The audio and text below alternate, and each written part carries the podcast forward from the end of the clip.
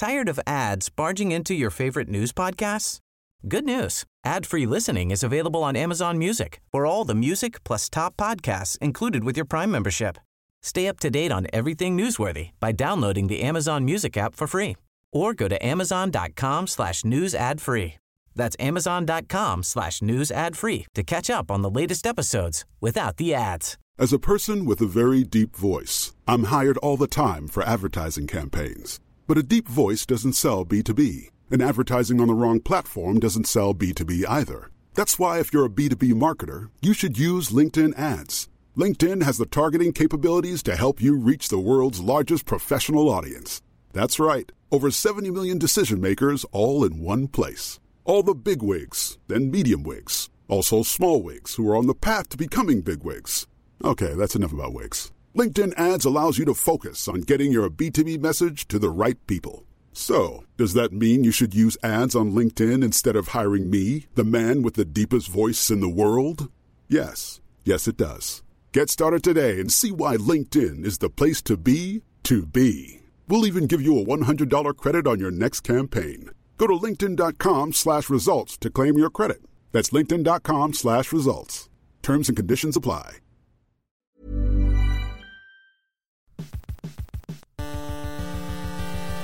UK Tech Weekly podcast. Here we are in sweltering London, kicking back in front of our desk fans in our moo-moos, trying to do our jobs as hell itself opens up on the Central Line and all the pubs run out of cider. Yes, it's summer in England like it is every year, but to be honest, how the fuck did we ever wear jumpers? Joining me in this merciful air conditioned glass box are Tamlin Magee, Charlotte Jee, and Davy P, ready to cool you down with a 40 minute freeze pop of tech. We'll be talking dark stuff first before brightening up a bit with some light-hearted stock price crashing and expensive laptops overheating yarns. Ice to meet you. Uh, okay, but banter aside, uh, Tamlin, you have a rather heavy subject for us this uh, Friday morning. Um, yeah. So, listener, bear with us. We do have some uh, lighter topics coming up, but it's an important one and an interesting story that Tamlin wrote for TechWorld.com. So, uh, Tamlin, I'm just going to pass over to you to uh, unpack a complex subject. I guess, first of all, what's been in the news a lot is um, workers in Silicon, Silicon Valley protesting uh, their companies collaborating with ICE, which is the um, Trump's Gestapo, essentially rounding up immigrant families and yeah, yeah. Um, Amazon workers compared it to IBM collaborating with the Nazis during the Holocaust. So I thought it would be interesting to speak with the author of a book called IBM and the Holocaust, a guy called Edwin Black, who's an investigative journalist and an author, uh, and get his perspective on the topic. Yep. And it's pretty bleak. Is there any like uh, head, head what was your headline? Do you, remember, do you remember what the story yeah, went yeah. with? The, the, headline was a warning from the past: IBM, the Holocaust, ICE, and Silicon Valley. And the reason I thought it was really apt to revisit it is because we're we're kind of leaving these we're leaving uncharted waters to the good faith of uh, companies and their ethics departments that they'll develop these technologies, but we have absolutely no oversight into what they're doing and why. And I think, well, IBM did basically enable the Holocaust to happen really efficiently with the use of automation technology, which was pretty much brand new at the time.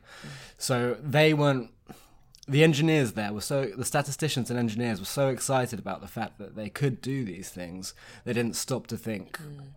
are we abetting crimes against humanity right yeah small consideration you mm-hmm. would have thought but yeah so so pe- pe- people basically perhaps there's there's a bit of an issue around people focusing on the process rather than the outcome and just thinking like we're working on this thing but not thinking what is the end that this is going to be used to achieve. right i think there's a real problem with technocrats and technocracy uh, now even with the so-called progressive strands in america you, you we're listening to billionaires or millionaires like Satya Nadella of Microsoft or, or the Google C, Google CEO who just promise that they're going to use AI for ethical reasons, but actually in their actions, they're mm. being tightly integrated with Trump's Gestapo or um, Amazon's working with the CIA, and there's all these mm. facial recognition programs, and it's like, how how much do we trust them really? Mm. Well, I guess it'd be useful to actually talk about what IBM did.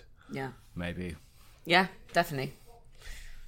So, sorry, yes, no, no, no. yeah. The, the floor is yours. Yeah. Right, right. So it's a bit complicated. So bear with me. I'll try and get it right. At the turn of the 20th century, there was a German born inventor called Hermann Hollerith, and he invented tabulating machines that would use punch cards to automate, um, to, to give you answers that would require a lot of paper pushing usually. Yeah.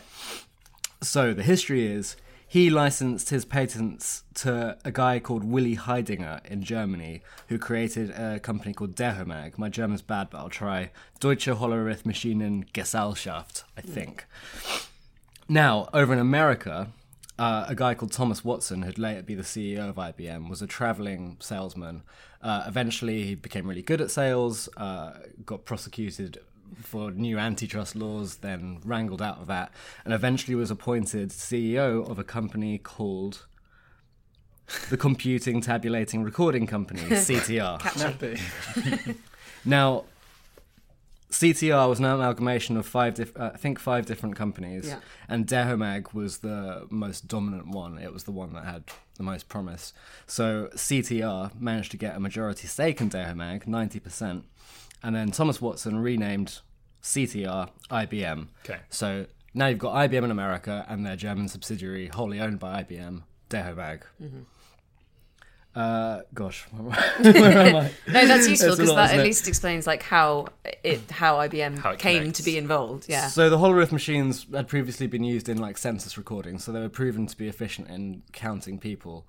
Now, obviously, what the Nazis did was count people, but with the purpose of subjugating and subdividing the population and oppressing people. Yeah. And Dehomag, um, the tabulating machines, made that extremely efficient, and the Nazis relied on IBM all the way through, uh, especially the Third Reich's first years. Uh, and eventually, it wasn't just the original census taking, but it would help with making the trains run on time. But of course, these trains would be going to and from prison camps Yeah. or death camps. Um, and it So was it all- wasn't just the Holocaust. So that, I, I mean, as in like they were involved from the start around Yeah. around collecting data on the Counting people, population. yeah. Okay. Yeah. Because obviously the, the reason that one of the biggest reasons why they were able to execute the Holocaust with such sort of horrific efficiency was because they had such good data and Right. such good demographic data. Right, and something you hear, uh, a technology buzzword you hear all the time now is running things at scale. This Mm. was the first time that they counted people at Yeah. scale. Yeah. Right, and they used it ultimately to this end. Yeah. Yeah. Yeah. What does what does IBM say about that now today? Do, do they adm- do they well? I mean, they have to admit they did it, but, but do they sort of express any contrition for, for their their role? There's there's been no admittance at all. Um, I'm just looking for IBM's statement that their Yeah. press guy sent me while he was on holiday because obviously he did- he did want to reply to the story. Yeah. Yeah. Um, but it was something along the lines of IBM has never been silent on this issue. But um, Edwin Black says he, he, he believes, I don't want to put words in his mouth, but my understanding is there needs to be some accountability and ownership of this from IBM because they yeah. did enable all this Yeah. to happen. Yeah. you know. And he, he also points out at the beginning of his book that the Holocaust and the murdering of people could or would have happened without IBM, but what these machines did was they made it a lot more efficient using automation, which is what we hear about a lot now Yeah. as well. What do you think? Because obviously in the article you talk about it being a bit of a warning from the past, um, and ob- obviously I can see sort of links to to enabling, making it easier for for ICE to uh, operate in in the US. What else do you sort of think we can learn from this episode? I don't, I don't know. Well, I don't know. It feels like we're living dystopia to a degree at the moment. Um, he he he put it in a. He, he said to me that he feels that we're sliding down the mountain, grasping at trees and edges, but falling down the mountain at great speed. Because if something's not done to hold uh, these emerging technologies to account, there's no there's no concrete defenses against something like this happening again mm. and i guess you're seeing glimpses of that with like american companies aiding ice in mm. america Yeah. Yeah. How would that? Because uh, there's been a lot of talk around, around people saying that tech companies need to be regulated. So I guess that would look at kind of, but but how? Um, I wonder how the government could go around doing that. It's difficult to know who is responsible for this oversight and how do you then implement it in practice.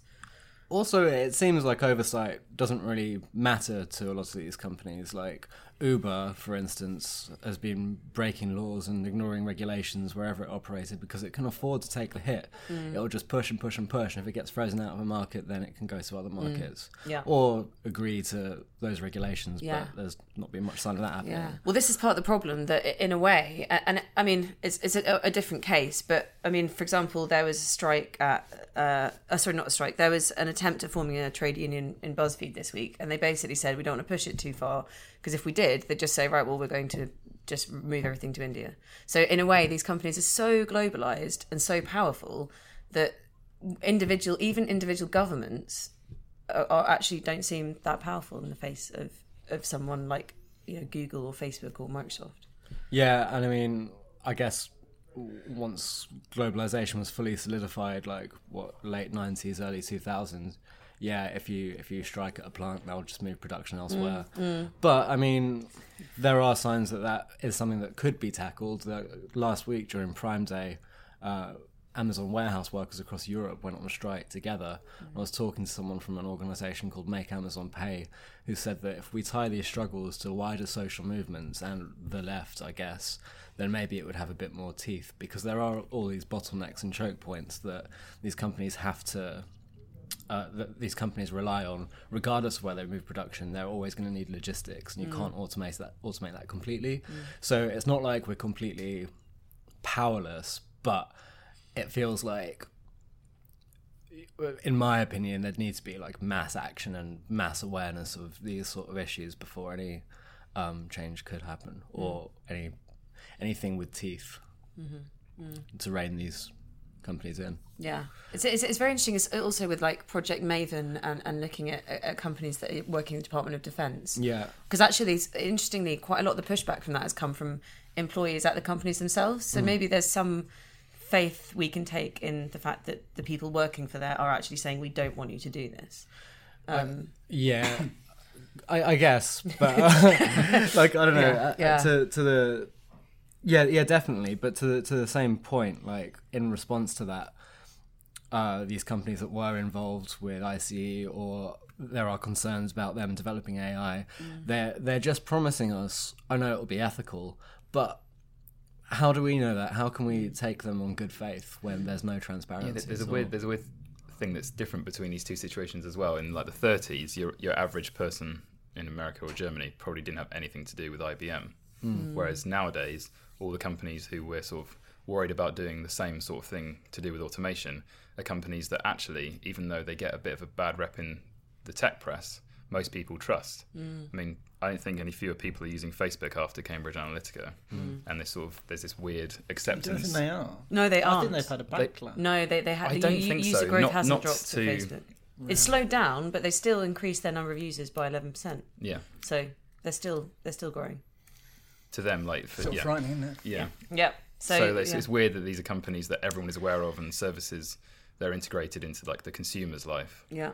um, in a way that IBM weren't. Now it's kind of conversely, even though we're more aware of them, it means we trust them more. Yeah. or not we, but Yeah. the, the wider we. It's a bit like it's interesting you said integrated because it made me think of like how finance has been integrated into absolutely everything Yeah. and every uh, aspect of our careers and lives, like pensions, housing, mm. whatever. It's all like tied to investment funds and Yeah. casino gambling by various city bankers, etc. Mm. Technology is kind of similar in that it's so pervasive into our lives now. It's like, is it is it too late? Because mm. Yeah. we we've already trusted all this data over to them. Because I, I think that, I think there is a growing awareness, even if the user count hasn't dropped, that um, data uh, uh, awareness about data generally. Yeah. But No, I I know what you mean. Yeah. like Yeah. we've already given it to them. That's we, the thing, we, we weren't, I see- weren't thinking about it. I see some of these like started guessing it, articles that come Yeah. out and they're a little bit self-righteous. I kind of see what they're trying to do, but it's just like I didn't use Facebook or Google services for a week, Well, and this well is done. what happened. I was like, yeah, fine, but like it was really difficult for you to do that Yeah. in your modern workflow. It's not. It's And not also, tenable to just say people don't use these things. Yeah. It isn't. It just isn't. Like Yeah. uh, yeah, I mean, my solution obviously is to nationalise Facebook, Twitter, Amazon, yeah, and spoons. Microsoft, and Wetherspoons, obviously. You probably Yeah, have a lot of yeah, our yeah, data yeah. as well, really. Yeah. Different Yeah. scale, but yeah. You know, I, I went to a Spoons a couple of months ago, and the bar staff were wearing body worn cameras. I thought that was really weird. Well, that is weird. Yeah. Oh God, they're everywhere. Um, yeah, I was kind of hoping that we'd reach some sort of like conclusion to this, but it's actually one of those topics that's so huge and and brings in so many different issues that it's just here are some things to be worried about, basically. I mean, I feel like I've barely even touched on Yeah. the actual IBM Nazi story, and we're probably running out of time. People should read it about on that. techworld.com. yes. I, I should hope they do, yeah. Is there a sense that employees at IBM at the time were conscious of their responsibility, that they had issues with it morally? Like like Charlotte was talking about, whistleblowers from within the company or things like that. So uh, Edwin Black, not just him, but many, many researchers who've been working with him for free and in good faith because it's a topic of such importance have combed through extensive, extensive records, and he told me that there was not a single protest from anyone in IBM at all. Wow. And it's not, it's not just IBM. Like in World War II, there have been books written about collaborators with Nazi Germany. I mean, Ford lobbied the hmm. US Air Force not to bomb its factories in Nazi Germany, and they complied. So there'd be bombing raids over Nazi Germany, and they wouldn't bomb the Ford factories that were making the equipment for the Nazis. Hmm. Wasn't Ford quite pally with Hitler in some capacity? I mean, Thomas Watson of IBM praised Mussolini early Yeah. on and got a medal personally from from Ford, I mean, Ford was definitely a He- he was- Hitler He was known for his anti-Semitic view. Yeah. I have. I mean, I have a feeling. I don't know. My my dad used to work at Ford, and I remember him talking about that. But I don't know if he if if it went beyond just liking him. I mean, a, a lot of these business people did like Yeah. fascism because they were scared of socialism and communism, and they thought it was a bulwark against it, um, and praised them. Like uh, Thomas Watson himself wasn't an ideological fascist, but he did spot Mm. an opportunity to make a lot of money, and they did through Nazi Germany. Yeah. Yeah. I mean, after after the war, or even during the war, uh, people from IBM employees would be embedded with the army, and they'd go into factories where these tabulating machines were and recover them. Mm. yeah. like mm. it, the the scale of it's just astonishing, really. yeah. It's an uncomfortable thought, though, isn't it? When you have to start confronting what what companies would do, what we would do if we were living under or mm. associated with a regime that was doing things like that. And also, but I think it's not even just the regime. It's it's the start. The thing that sort of scares me is that is that IBM got into this when it actually probably seemed maybe not innocuous, but they were collecting data about the population. And this, the scary thing is, it shows how easily you can go from something that seems fairly routine to something incredibly sinister, and without without that being prevented in some way. That that's the it's the slippery, Slippery slope. slope, That's yeah, what yeah. scares that's what scares me most about this story. Uh, that, like like you said, David. Like I don't know. I, I've given a lot of thought, and I think a lot of my friends and a lot of people have. Like, what would you do if fascism was on the rise? And we'd all like to think that we'd be like brave people who'd go out and do everything in our power we could to stop it. But actually, I'm not sure that that's the case. But I mean, at least people are protesting, I guess. With whimsical signs. Yeah, Yeah. yeah. Food for thought. Thank, Yeah. thank you. Yeah. Um, I'm gonna We go off and cry now. no, no. yeah, stick with us, listener. Uh, we'll, we'll, light, we'll lighten the tone slightly Yeah. with a billionaire uh, egotistical maniac. Tired of ads barging into your favorite news podcasts?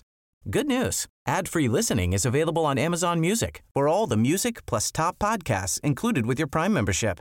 Stay up to date on everything newsworthy by downloading the Amazon Music app for free or go to amazon.com slash news ad free. That's amazon.com slash news ad free to catch up on the latest episodes without the ads. What the Zuck has happened now? Uh, okay, well, I mean, a lot of people may feel saddened to hear that Mark Zuckerberg's personal value took a hit of $16 billion this, this week. Boo. Um, basically, uh, Facebook announced its uh, second quarter earnings, and immediately after that happened, its um, share price, its stock price, dropped by 20%, which is, I believe, the biggest ever drop in a single day that a company has ever experienced, ever. So, so it's so it's huge, um, and it has wiped 118 billion dollars off the value of of Facebook's. Um, yeah, So of impor- Facebook. important to note that they haven't technically lost that much money. No, but but it's just just, the that value has yeah, dropped. the theoretical value of Facebook is, is now significantly If less. we wanted to, you know, have a whip round and buy it. Yeah, yeah. No, that's good. That's a good. That's a good. Uh, good thought. Um, so basically, uh, a lot of people have kind of been questioning why this happened. Um, it, it's it, it's quite weird because if you actually look at the kind of revenue growth, like they still experience revenue growth. They still the user growth still increased as well Yeah. but it just increased more slowly than it ever has before. So people are basically now reaching the point where they're saying, right, there is actually a limit to Facebook's growth. Limit to the number of people on planet Earth. Yeah, well, yeah, yeah. Um, but but also, so it's a bit of a funny one. People are making this out like it's, it's really bad for Facebook, and okay, I understand that theoretically twenty percent sounds like a huge drop. Yeah. But actually, it's just that they're not. It's not like they're even going to stop growing. It's just that they're going to not grow quite as quickly as they were before. So actually, I'm I'm a bit kind of, you know, it, it, I I wouldn't read. I think I wouldn't read quite as much into it as some people are. I think it was inevitable that Facebook at some point was going to start growing more slowly. They haven't even reached the limit of how many people are signing up. Um, it's, it's essentially the reason that, that people are now betting that, that they're worth less is that their revenue is going to expand more slowly. And the reason it's going to expand more slowly is because their costs are going up. Right. And their costs are going up for a number of reasons. GDPR is one of the reasons, um, not necessarily a huge one. They're, they're also under pressure to really beef up their privacy and their security measures. So um, they're, go- they're basically they're going to have to spend some money. So yeah, that's some really deep analysis for you all. Well, so thi- is is is it to say that, that this drop is uh, the result of recent and quite numerous scandals that Facebook's been involved in? If we think back, not just Cambridge Analytica and everything that happened uh, this year, but past years, like with the news feed and sort of um, supposedly suppressing conservative views to certain people and um, meddling in elections and what have you. Is is this, is this just generally coming to a head and they've lost a bit of value? But what you're saying is that really it's still fine. I mean, yeah, I, I, I certainly don't think it's, it's it's it's kind of important to get this into perspective because Facebook is so huge and worth so much money that that people it, you can't really treat it like you would most companies in a way. Um, I think that there's a number of reasons. I, I think it's very easy to sort of draw a direct link between eh, some of these scandals and the share price dropping. I don't think there is one. There isn't really a, a you can't point to a reason why it's happened, but certainly, um, yeah. I mean, they've had a, Facebook has had a pretty torrid year. Um, you know, I think trust in in the platform has gone down hugely. I mean, people might have seen there's a big advertising. Um, yeah, campaign going around that basically says like fake news is not our friend and I've seen it on etc. bus stops and stuff. Yeah, yeah, it's Weird. it, yeah, it is. It is pretty weird actually. Yeah, Um, and it's also really badly worded and wishy washy. But anyway, Oh, I think I actually heard an audio of like a thing they'd done, right? They- Yeah. They've done a new campaign. yeah, they're on a big PR like- push now to try and make people like them. More. Yeah, and it's kind of like trying to. There's this sort of um, music playing, and there's a, an American guy with like a lilting voice talking Yeah. about how we all just came together a bit more. The world yeah. would That better that is one of the big. Like, that is the biggest message that Facebook tries to It's use, like and the worst thing that Facebook is at. it's quite Yeah, long as well. It 'cause is, actually. It's saying like we know we did bad, but if you just like upload a few more photos, like then it'll be fine. Yeah, I mean, they, they the core message that they always try to put out, regardless of. I mean, in every interview. So so someone um, on the technical team did an interview with Facebook's um, chief diversity officer last week, and even they are using it, even though it's not relevant to the conversation. They'll go on about how Facebook's connecting people, and that is their big talking point, and that's the thing that they always like to say. Um, and something that Zuckerberg, when he was giving testimony to the uh, con- during the congressional hearings, is something that he kept on saying, despite the overwhelming weight of evidence that suggests they are in fact not particularly doing that. I mean, they are doing it to an extent, but they're also doing a lot of other things that are very problematic. I remember, remember when they conducted psychological experiments on users secretly Yeah. to see if they could alter their moods by Yeah. showing them like things that, that, that would make them happy or sad. Yeah, yeah. Yeah. Can you believe they did that in secret? And they're saying, know. that, you know, Yeah. we're connecting people and I it's all happy. No, you're Yeah. conducting psychological experiments Actually, with like, people without their consent. I Like, know, that's like it is absolutely horrible. I mean, imagine if you tried to run that as a I- that would never get past any kind of like ethics committee. I mean, it's just so inappropriate. It's so, mad, isn't it? Yeah, it, It's just, it shows you like what we were talking about in the last uh, segment that these companies are just so big that no one's really policing them. Yeah. and it's always like I'll just do something naughty and then say sorry afterwards. Yeah, yeah. And I not, mean, not- yeah. not to bring it completely back round to the Holocaust, but um, to rep another podcast, Kara Swisher interviewed Mark Zuckerberg for Yes. Recode, and he made a clanger in that, which didn't get as much mainstream press as I thought it would. It did get a few Mm. headlines where he was. Um, as a Jewish man himself, I thought it was strange that he voluntarily brought up Holocaust denial as uh, something which he wouldn't suppress on his platform because he was basically saying that they're just like misled and that they're not actually they don't actually believe it. He was kind of sort of saying that, and he used that as the example of why they wouldn't stop sort of alt right propaganda and fake news on. Well, not, not necessarily fake news on their platform, but things that are sort of objectively wrong. That he wouldn't suppress it because he said it was sort of against free speech. It was like Twitter refusing to kick off Nazis until mm. eventually they did, but for mm. the longest time they'd Yeah. ban users for really like minor offences. Yeah. Swearing at Ben Affleck. They, Swearing, yeah. yeah. They have, they've, But yeah. but Nazis actually organising on the platform to, you know, plan hate rallies. Oh, it's fine. It's just free speech. Yeah, yeah. I mean, a lot of Okay. yeah. I Is think it- all of the platforms have have really uh, come unstuck on this issue. I think this might have a lot to do with share price dropping slightly, surely. uh, yeah, I mean, Because to- if investors are like, yes. well, he won't suppress obvious racists. It's not. I don't think it's so much Maybe that. suppression It- is the wrong word. it- it's it's not so much that it's more that oh Facebook might actually have to spend some money employing people to think about this Mm. and to worry about it. So it's, it's it's more about the costs that are associated with doing that. Do you think maybe also it's because they have a CEO who is quite public and regularly puts his foot in it? Whereas Yeah. someone like Google, we know they're not doing great things behind the scenes, but Sundar Pichai kind of keeps quiet. He crops up every now and then, tells Yeah. you how great the Pixel phone is. I mean, to be fair, I don't think Zuckerberg. I mean, he actually he, is. he- he's not. He's not a good interview. No, he's not good. But he's Well, actually he quite. is, He's actually he's quite not. private. I mean, I don't think he likes. I, in fact, to be honest, I don't really know why he did it.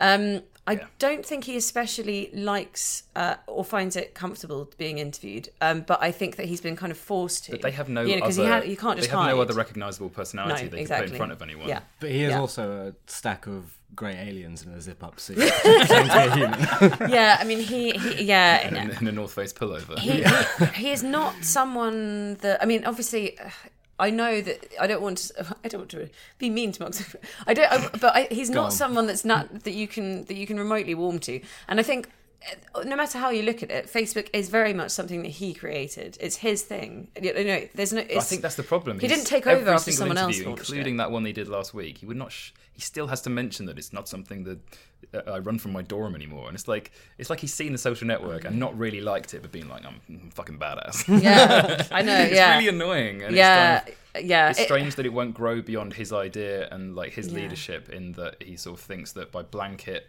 saying no, it's a free speech platform, Yeah. that actually he can wash his hands of any responsibility mm. whatsoever. Yeah, but then but then they, they all these companies flip flop on this all the time though because they I mean they've banned Alex Jones from Infowars th- Facebook for 30 days. So for thirty days, so Yeah. they are doing something. So I'm sorry, but you can't have a position where you just say this is free speech. You have to ultimately take a view. You just you just have to. Don't I, you- you know, they, they even if they do, even if I understand that they don't want to censor things, and I do get I do get that to an extent, but they do that. Like you can't put pictures of yourself breastfeeding sometimes on Facebook, so they are taking a view. They can't pretend that they're not. Hmm. They, they can't just go, "We're not picking sides." I think the the million dollar question for me here is like, at what point, wh- wh- how does a company like Facebook reach consensus on what to censor and what not to censor? Mm. Because unlike uh, what's the amendment in America, the free speech one? Mm, I can't, one, What- of, what- one of the one amendments. One of, them, yeah, yeah. Yeah, The Unlike, fifth- is it the Second? fifth? The second, I don't know. It's One- one. The It's, fifth it's is one the of the right to stay silent. Ah, the right to stay silent. It's the yeah, pleading the fifth. It, I think. Uh, Second Amendment is guns. First, No. the No, first is guns. yeah, Because yeah. that's the most important, so they put it first. Yeah, I, I don't know. I'm not. right? I, to be honest, I know what the amendments are, but I don't know what number. They're, one of the, one of the early ones. Anyway, like, arguably, unlike papers, which do have that right in the media to, to free speech and are protected, Yeah. uh, companies don't like it's all it's all up to them and what they decide should or shouldn't be published. And I I agree that like this hateful like far right stuff that's actually inciting people to violence should be suppressed or at least like socially ostracized or pushed away because it's like ultimately harmful. But at, what if they overstep the mark? What Mm. if you get um, an even more corporatized view of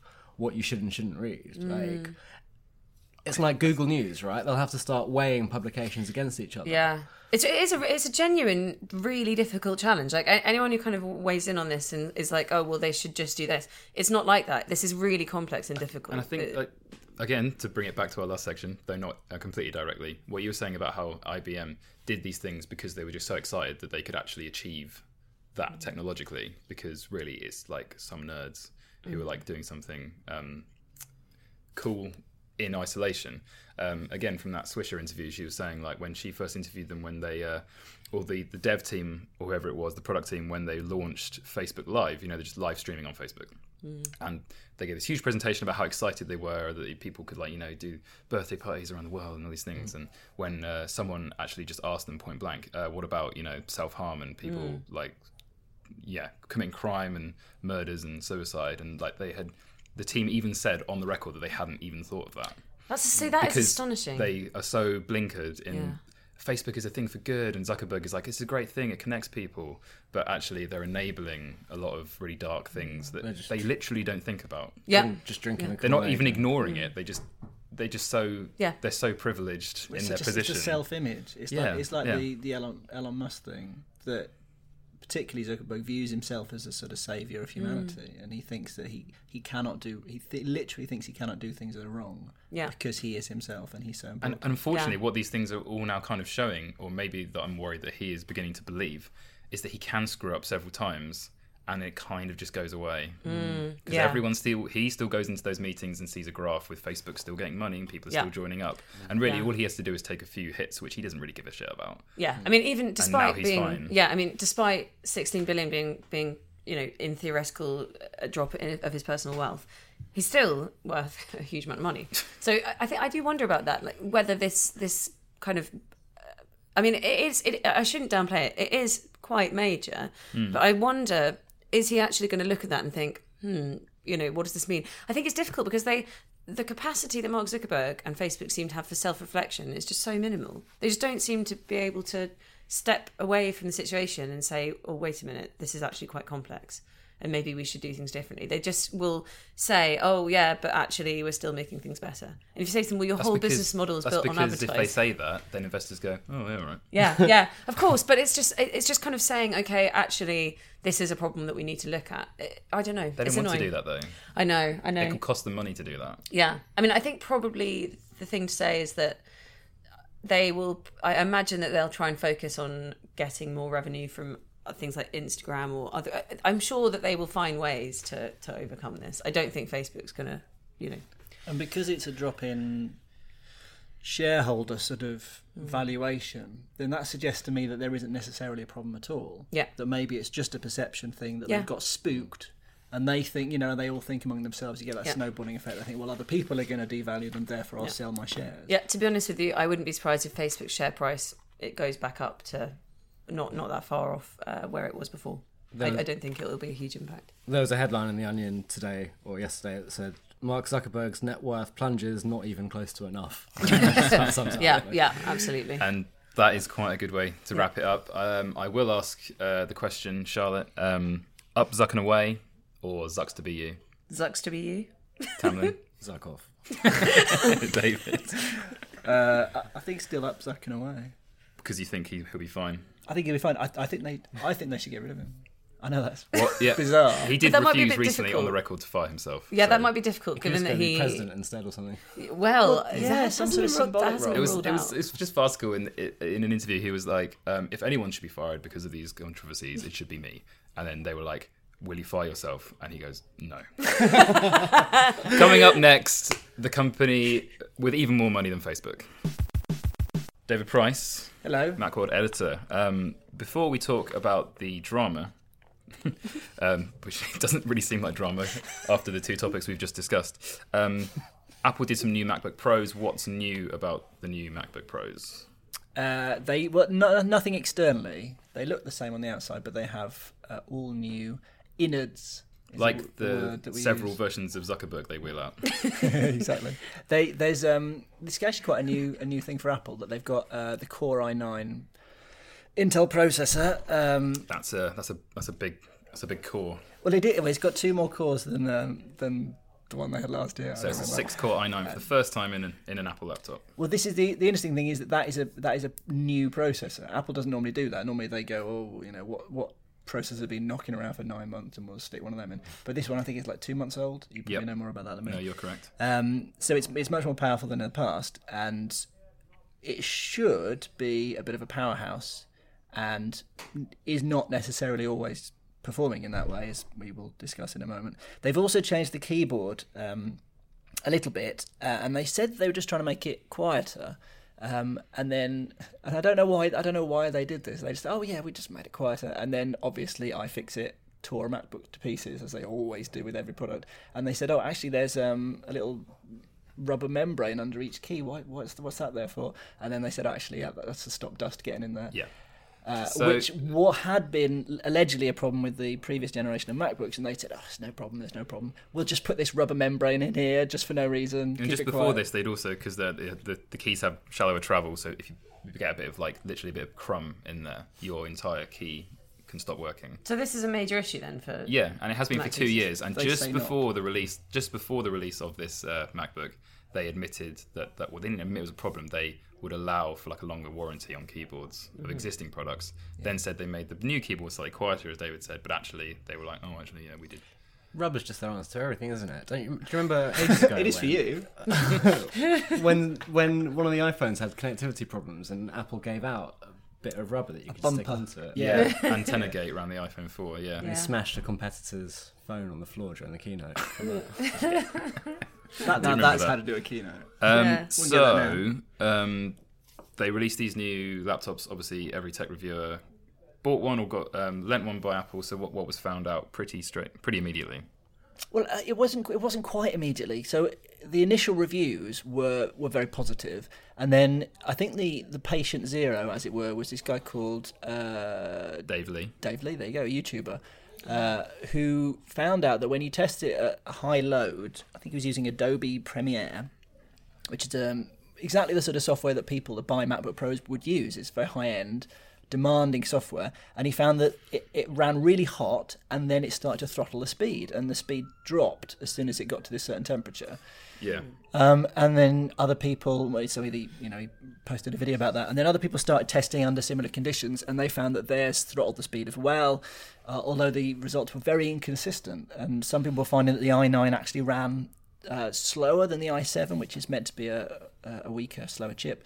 Some people were finding that it was a bit faster, but like nowhere near as fast as Apple said it should be. And the whole thing was a bit of a Yeah, and the, um, uh, Mm. out, Basket- out of context, this problems. does sound a little bit like nerd moaning, but um, particularly when Apple has done this for the first time, and as David said, they've put brand new eighth generation Intel chips into new laptops. Um, if you actually buy a Core i9 uh, MacBook Pro um, and you want 32 gig of RAM and a higher sort of uh, SSD put in, you have to do it at a point of purchase, and basically it's going to cost you over six thousand pounds. And so if you're a pro and you spend that, Yeah. and then You you, buy expect- you buy yeah. the i9, and then when you actually do just a normal render, it throttles down to the machine that you didn't buy because you didn't think it was um, good enough. Yeah. That's a problem. Yeah, so this is why this explains why Neil kept on going on about a hot bottom for the whole week. He's, he's the man Neil's- who's been Neil's had a hot testing the. all week, He's yeah. been testing the. Uh, he's been testing it for us. So there's an overheating, overheating There is, issue, which and is the Dave Lee, who, who knows what he's talking about and is a great YouTuber, he he put the uh, MacBook in a freezer and then it works properly. right. And then so he, like you said, he started the uh, the snowball effect. But then He Apple did, yeah. Apple's immediately addressed this problem. Yeah, they've been very quick. It took them less than a week to identify the problem, uh, put out an apology and a supplemental update to macOS uh, 10.13.6, Ooh, nailed um, which uh, appears to fix the, the, the problem. They had a- and a missing digital key in the firmware that impacts Yeah. the thermal management system and could drive clock speeds down under heavy thermal loads. which is which is a bit of a dropped bollock. Um, It is, and, and it, To put it it leads me to ask: A drop bollock's bad. Anyways, let's not go there. if, you- if you drop a bollock, that's definitely a bad thing. Right. a pair of bollocks dropping, I would say, if you're 13. It's fine, but you don't want to Much drop one. younger than in that. isolation. Looking at Tamlin. Shut up. Um, I don't know. I don't. I don't have any, so I just asked. I- That's why I asked. So the weird thing here, right, is that if they're putting out a computer that they know that the professionals will push to its absolute limit, Yes. are we really to believe that the most valuable company in the world putting out a brand new laptop didn't test it properly. Right, Are they are they that complacent? Uh, possibly or possibly not. I just don't buy uh, that. So our colleagues on Macworld US um, have done fantastic testing on this, and their their thinking is that this reflects um, a declining culture of quality control at Apple over multiple years. Yeah. and that essentially Post Steve Jobs, basically. yeah, well, that that's how they argue. I, I mean, as we've already heard, there was antenna gate even under Steve Jobs. I'm not sure that it is a, a, a, wider cultural shift, but I think they have got an issue. Uh, and there's been a whole series of um, releases over the last year, two years that have had these problems, had these bugs that should have come up, um, and they haven't spotted them. And it's almost as if they don't use them properly. Um, Yeah, so that's what they- you'd be led to believe. they were arguing that there should be uh, a VP in charge of quality control, specifically devoted to that, and a whole team that would just use Apple products in an in a day to day environment. And But they used should to, they up. used to do that, right? So do you think, like, you know, remember when um, uh, an engineer left an iPhone 4 in a bar and, Yeah. and somebody gave it to Engadget? Oh, maybe that's when they stopped. Doing Maybe. It. They were I like, mean, and also, do you remember, work." yeah, just before the iPhone 10 came out, a uh, engineer accidentally let his daughter do a whole YouTube video on it, and he got fired. So have they just like are they so terrified of leaks that it's actually impacted quality control? no, they, they seem much less worried about leaks than they were under Steve Jobs. That that's when they got that reputation for uh, hyper secure, hy- hyper secrecy. And these days, you get yeah, but then a the product came out and there was nothing wrong with it. Yes, yes. Well, yes. That's why I think that's not necessarily the issue. Um, but yeah, they, they should have spotted this, and it's not it's not really good enough to be honest that they that they consistently make these problems, uh, make, make these mistakes with with new Yeah. products, and it puts people off buying. And and Macworld US did this poll um, where they asked their readers this this specific issue, the throttling problem. Does that make you more nervous about buying Macs in general?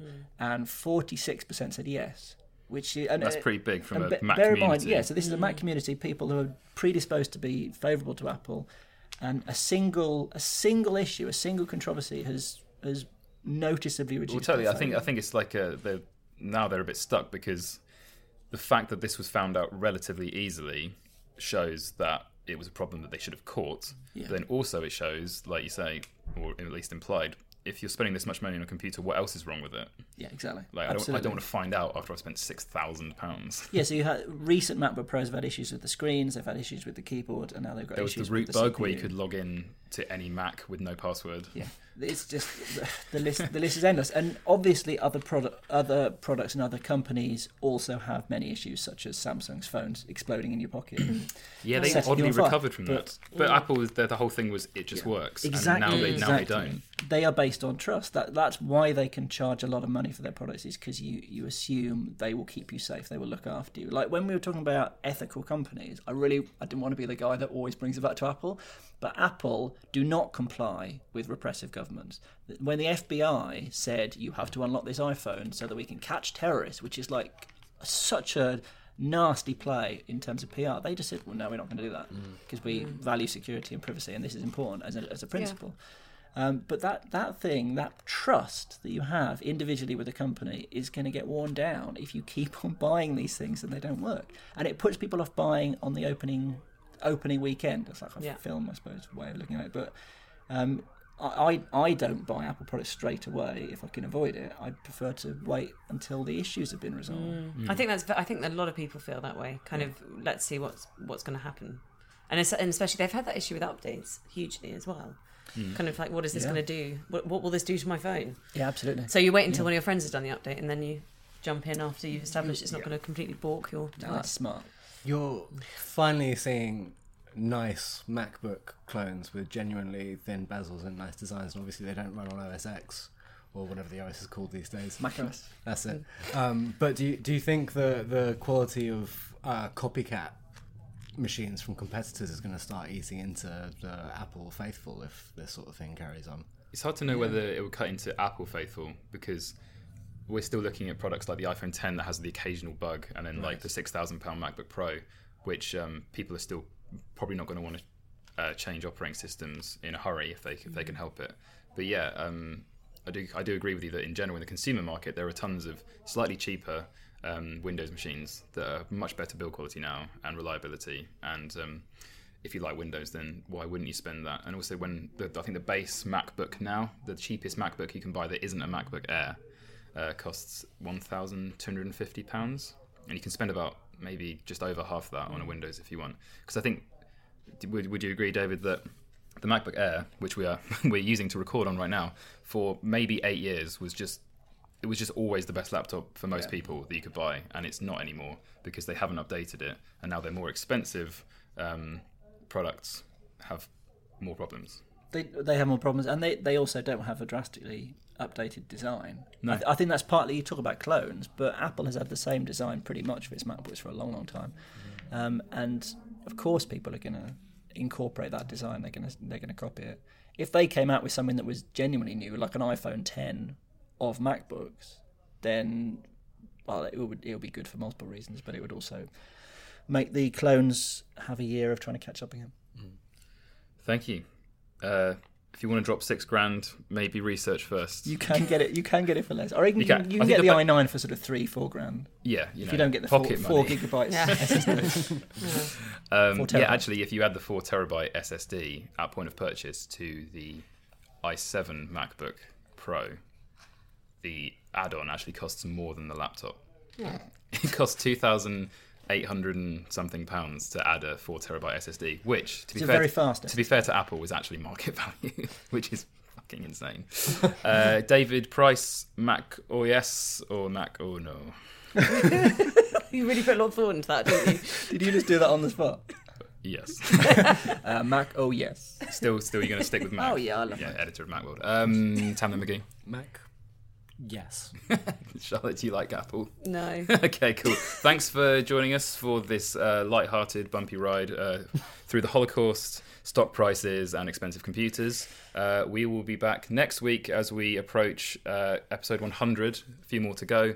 We will try and be timely. Thank you for being here, everybody. Thank you. Thank you for having us. Goodbye. Bye. UK Tech Weekly Podcast. Tired of ads barging into your favorite news podcasts? Good news. Ad-free listening is available on Amazon Music for all the music plus top podcasts included with your Prime membership. Stay up to date on everything newsworthy by downloading the Amazon Music app for free or go to amazon.com slash news ad free. That's amazon.com slash news ad free to catch up on the latest episodes without the ads.